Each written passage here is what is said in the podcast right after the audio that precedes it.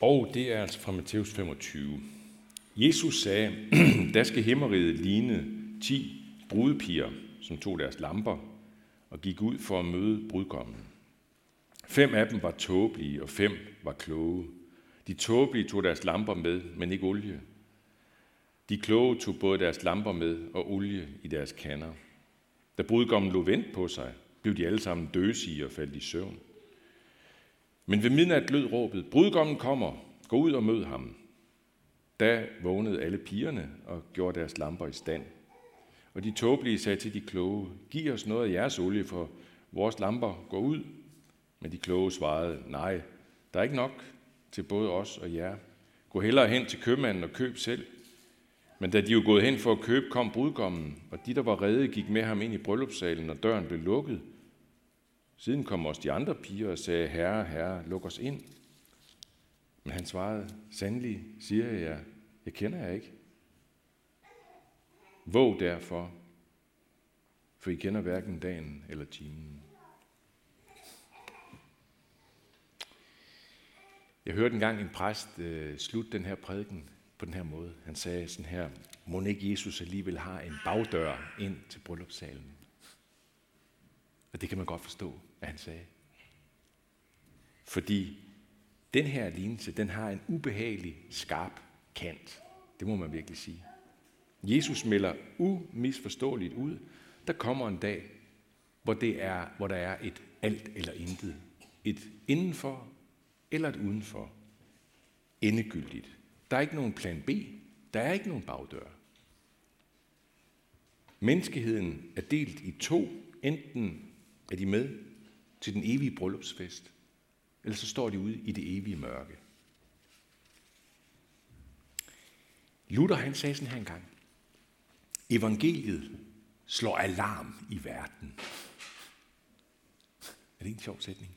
Evangeliet slår alarm i verden. Vi tænker jo almindeligvis sådan her om evangeliet, at evangeliet tænder lys i verden. Evangeliet om Jesus øh, giver håb. Evangeliet øh, tænder håb, det befrier os, det redder os, det sætter os fri. Det er rigtigt. Og i samme moment, i samme moment slår det alarm i verden. Fordi evangeliet samtidig råber ud til hele verden, at uden evangeliet, så står vi stadigvæk i mørket. Så er vi uden for redning. Vi skal jo snart fejre øh, Jesusbarnets komme til verden, ikke? Og øh, vi, skal, vi skal fejre Guds lyses komme til verden, eller verdens lys, som Jesus kaldte sig selv. Jeg er verdens lys, sagde han engang. Og øh, jeg, jeg har altid tænkt, at det, jeg, jeg synes, det er så passende, øh, at vi skal fejre det på den her tid af året, midt i mørketiden. Jeg har altid tænkt, at jeg gider ikke til at tage Australien og fejre jul, øh, for dernede må det være lyst. Nå, det kan også godt være, det er fint nok dernede. Men jeg synes, vi er heldige, at vi skal fejre det her i den mørke tid. Det giver sådan en god øh, mening. Det passer så godt til selve meningen, synes jeg. Øh, og bare det der, ikke? Altså at gå ud i, i, i byen, gå ned på gågaden, eller hvor som helst i og for sig i hele Aarhus, ikke? Og så det her, alle de her lys, der alle de her julelys, der er tændt og hængt op på forskellige vis, og så smukt, så smukt, ikke? Hen i Tivoli for eksempel. Og jeg er ikke sikker på, at folk flest forbinder det med Jesus, der siger, jeg er verdens lys. Men uden at folk måske lige har hængt lysen op for det, eller tænker på det, så hænger de faktisk der, alle julelysene rundt om i hele byen og hele landet. Men noget, som i udgangspunktet har været ment på den måde, har været tænkt som sådan en symbolsk julemening der. Jesus kom til jorden som verdens lys. Og så er der jo det der med tændte lys, at når de tændes, så ser vi på en måde mørket klarere. Er det ikke rigtigt? Altså for eksempel, det, det, det må jeg, nu undskyld jeg lige sige det her, ikke, fordi det må, men altså, jeg, jævnligt, når jeg sådan skal op om natten for at tisse, så, så ligger jeg der, ikke, og jeg har jo haft lukket øjnene i flere timer, og så vågner jeg, og så er der sådan set mørkt, ikke, men der er kun gråmørkt inde i lokalet. Jeg går ud og på toilettet, og så er jeg nødt til at tænde lyset, for ikke at tisse ved siden af, det vil jeg rigtig bare blive sur over. Og så, når jeg så slukker lyset igen, så er lyset ligesom kommet ind, ikke? Og så er der mørkt. Og så skal jeg gå meget forsigtigt for at finde hen, vej hen til sengen, for ikke at falde og brække benene og vække fruen. Øhm, så er der virkelig mørkt, ikke? Når lyset er tændt. Yeah. Da Jesus kom som verdens lys, så blev det meget klarere, at hele menneskeheden på egne præmisser står foran mørkets afgrund. Der står et mærkeligt vers i Johannes evangeliet kapitel tre. Der står sådan her, Jesus siger det. Dette er dommen, at lyset er kommet til verden. Ikke mærkeligt? Det er en enormt øh, selvmodsigende sætning næsten, ikke? Men den giver mening. Dette er dommen, at lyset er kommet til verden. Evangeliet slår alarm i verden. Øh, Margrethe og mig, vi var til jazzkoncert her i fredags, ude i gasværket i Brabrand. Det kan jeg godt anbefale. Vi har ikke været der før. Og det var et fuldstændig forrygende. Det var Carsten Dahl, som er en af de bedste jazzpianister overhovedet i hele Europa. Og så var der nogle stykker mere. En, en saxofonist, som var næsten lige så god som Svend. Øh, og øh, de spillede der, ikke? Som lyn og torden. Og så, så helt overraskende, så kom jeg i en lang snak, hyggelig snak med Carsten Dahl bagefter. Det var jeg virkelig øh, beæret af. Nå, vi kom bare til at snakke, det var så hyggeligt. Og så stak jeg ham øh, min bog, for jeg havde lige tilfældigvis i min taske, den der Mærk Gud. Og så sagde han, du skal have en bog af mig. Så fik jeg en digtbog af ham. Jeg vidste ikke, han havde skrevet digte. Så læste jeg i går tilfældigvis et digt højt for Margrethe. Og pludselig så slår det mig, jamen det digt her, det er jo præcis det, som, som, som handler om det her forhold med, hvordan alt kan skifte totalt og pludseligt, når lyset kommer. Nu skal I prøve at se digtet. Et kort sekund tager det, og verden er forandret til ukendelighed. Pludselig ser man omvendt i kikkerten, hoster indad og blændes af mørket. Og en evighed tager det nu at gøre det genkendeligt, for nu ser man alt forstørret, alt for forlæns ser det hele ud. Sukker og spytter udad, lyset stikker i hjertet. Det er ikke fordi, jeg vil påstå, at jeg forstår alt i det der digt der, det gør jeg nærmest aldrig, men alligevel, der er noget med det der enorme skifte, når lyset kommer. Mørket blænder. Den her alarm i Jesu lignelse, den lyder til os, der har hørt og, og, og kender og tror på evangeliet. Jesus taler helt tydeligt til hans disciple gennem den her lignelse. Han taler til mennesker, der kender brudgommen, altså ham selv, og som er inviteret til bryllupsfest, og som derfor går ud for at, at møde ham og gerne vil med til festen. Det vil sige, lignelsen er først og fremmest adresseret til Jesus-troende mennesker. Til brudgommens brudepiger. Til brudepiger, der var helt med på, at de skulle med til bryllupsfesten. Jesus slår alarm blandt os. Han vil advare os om, at vi kan miste bryllupsfesten, miste det evige liv og paradis.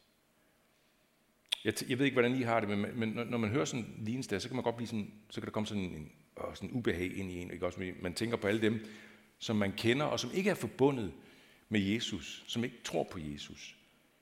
Og, og det er ikke til at rumme deres mulige fortabelse. Nej, det kan jeg godt fu- fuldstændig følge, men adressen i den her lignelse, det er faktisk til os, der tror på ham. Hvordan går det til, det der med, at man mister olien, eller ja, man har ikke fået den med sig? Hvad er det for noget? Der vil jeg sige, det går umærkeligt til.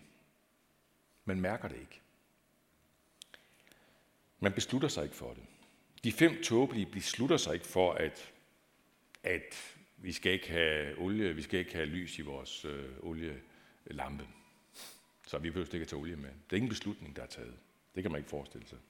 Har du nogensinde mødt nogen, som besluttede sig meget bevidst for, at nu vil de ikke tro på Jesus mere?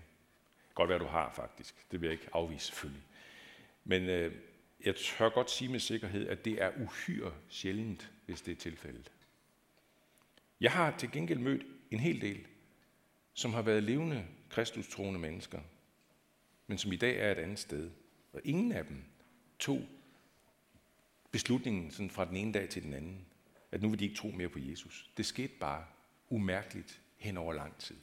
Det er sådan, som den franske forfatter Georges Bernano siger i en af sine bøger. Troen mister man ikke. Den ophører med at forme ens liv. Det er det hele. Hvad er det, der sker? Ja, jeg tror, der sker ting både på det ydre og på det indre plan i bitte små ryg. Jeg kan godt sige lidt om det der med det indre plan. Jeg tror, at der blandt andet sker det, at forventningerne om, at Jesus kommer langsomt, fordufter. Det siver ligesom ud af en. Man har ikke længere den forventning.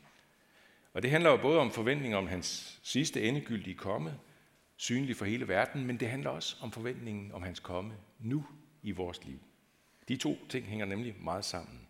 Den, der har en forventning om og en længsel efter, at Jesus snart må komme synlig for hele verden, han eller hun har også en forventning og en længsel efter, at Jesus kommer nu. En længsel efter at se mere af ham nu. Det, der sker, når man sådan umærkeligt glider væk, det er, at den længsel er der ikke mere. Den sidste olie er bare sivet ud.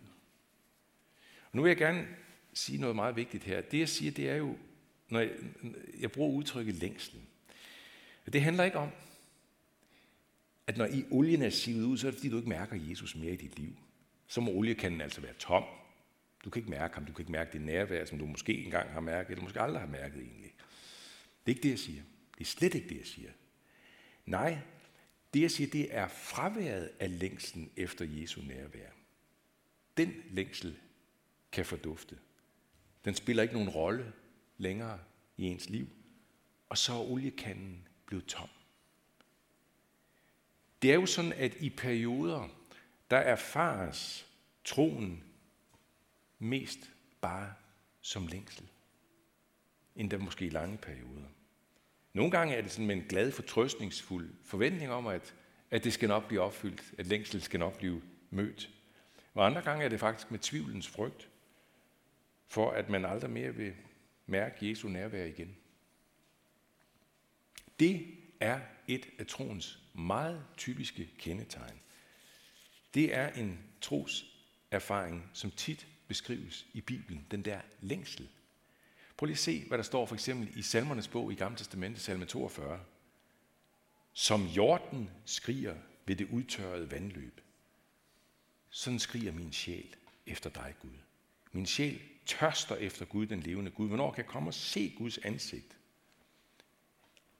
Er det vantro, der siger sådan der? Nej, det er det ikke. Det er tro med længslen som fortegn. Jeg har haft en del samtaler med mennesker, som er kommet, fordi de har en følelse af, at der er faktisk ikke rigtig mere tro i dem. Troen føles altså, som om den er på nulpunktet, den er væk. Og de overvejer, om de overhovedet kan tro mere, om de overhovedet skal tro mere. Gennem de her samtaler, så er det blevet tydeligt, at der er en grund til, at de er kommet for at snakke om det. Og det er, at de længes efter at tro. Og så har jeg mange gange sagt, i forskellige variationer, så har jeg sagt, den længsel, du har nu, det, at du overhovedet sidder her, det er din tro. Det er den tro, du har nu. En af dem, som jeg holder meget af at læse, svenskeren Peter Haldorf, han siger sådan her i en prædiken et sted. At blive kristen er at blive inddraget i venten.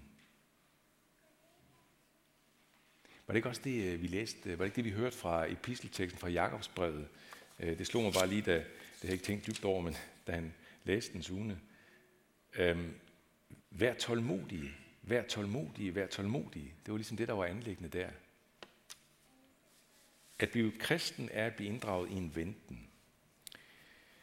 Vi, vi kan jo meget nemt mene og føle, og egentlig meget naturligt også, at, at det at vente og længes, det er et udtryk for mangel. Der er noget, der mangler.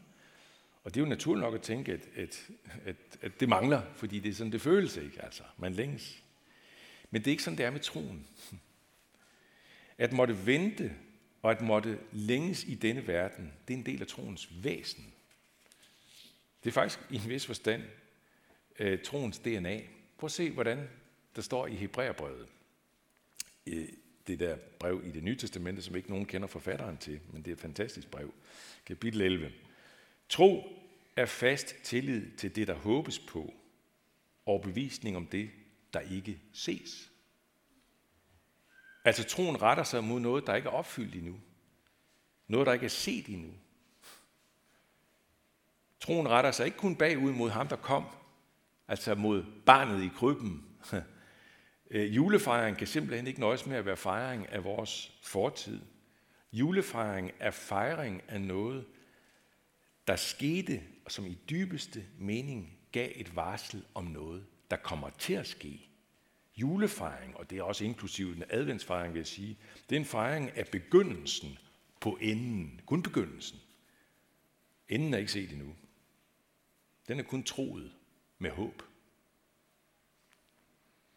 Enden, altså når brudgommen kommer, og bryllupsfesten begynder. Derfor er troen i sit inderste væsen venten og længsel. Er der så håb for, for dig, der ikke mærker den der længsel længere? Ja, hvis du sidder og mærker længselen efter længselen, så er der begyndt at sive lidt olie ind i dig igen. Sig det til din far i himlen. Far, jeg længes efter at længes. Og gå frem til nadveren i dag, om lidt, med din længsel efter længslen, og mærk, og mærk, at der løber olien meget frisk ned i din lampe. Jesu Kristi blod.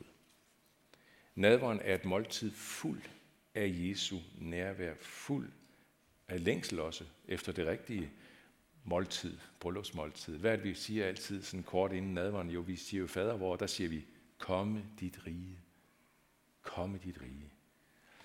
Og nu skal I høre næst sidste vers i Bibelen. Det er, det slutter jeg nu med, fordi det, der, der er der et udsagn fra Jesus selv, han siger sådan, ja, jeg kommer snart. Og så runder det af med en bøn, der lyder sådan her, amen, kom Herre Jesus.